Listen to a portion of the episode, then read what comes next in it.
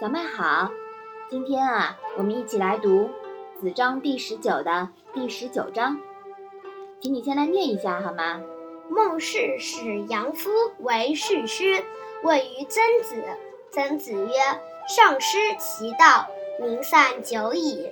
如得其情，则哀今而勿喜。”妈妈，杨夫是谁呀？杨夫啊，是曾子的学生。那哀今的今又是什么意思呢？这个今啊是怜悯的意思。这一章是讲了什么呀？你能不能来说一下？孟氏任命杨夫做典狱官，杨夫向曾子请教。曾子说，在上位的人偏离了正道，百姓早就离心离德了。你如果能弄清他们的情况，就应当怜悯他们。而不要因成功断案自鸣得意。嗯，对的，断案的目的啊，是为了减少纠纷。为官者不能把它当做任务或者功绩。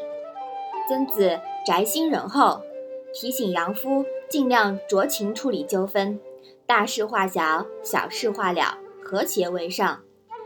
这有点像现代的仲裁。我们不要像现代有的律师一样啊。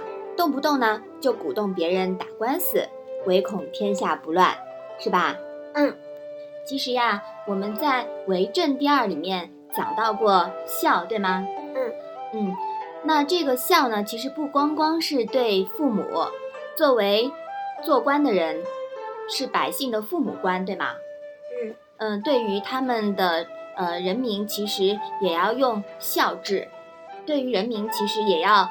怜悯他们的处境，然后呢，设身处地的去为他们着想，这是为政，也是为孝。那，嗯，有这样一句话：“导之以政，齐之以刑，民免而无耻；导之以德，齐之以礼，有耻且格。”这句话还记得吧？嗯嗯，就说的其实，呃，跟曾子说的呀，有一点点类似，也是说的，嗯，不要用这种刑罚呀。这些法规禁令去约束别人，而要让人民啊懂得什么呀？要懂得羞耻，要懂得对，要用道德教化去引导他们，对吗？用理智去统一他们的言行，去规范他们。那么这样的话，这个社会才能变得更加和谐。好，你把这一章啊再来读一下。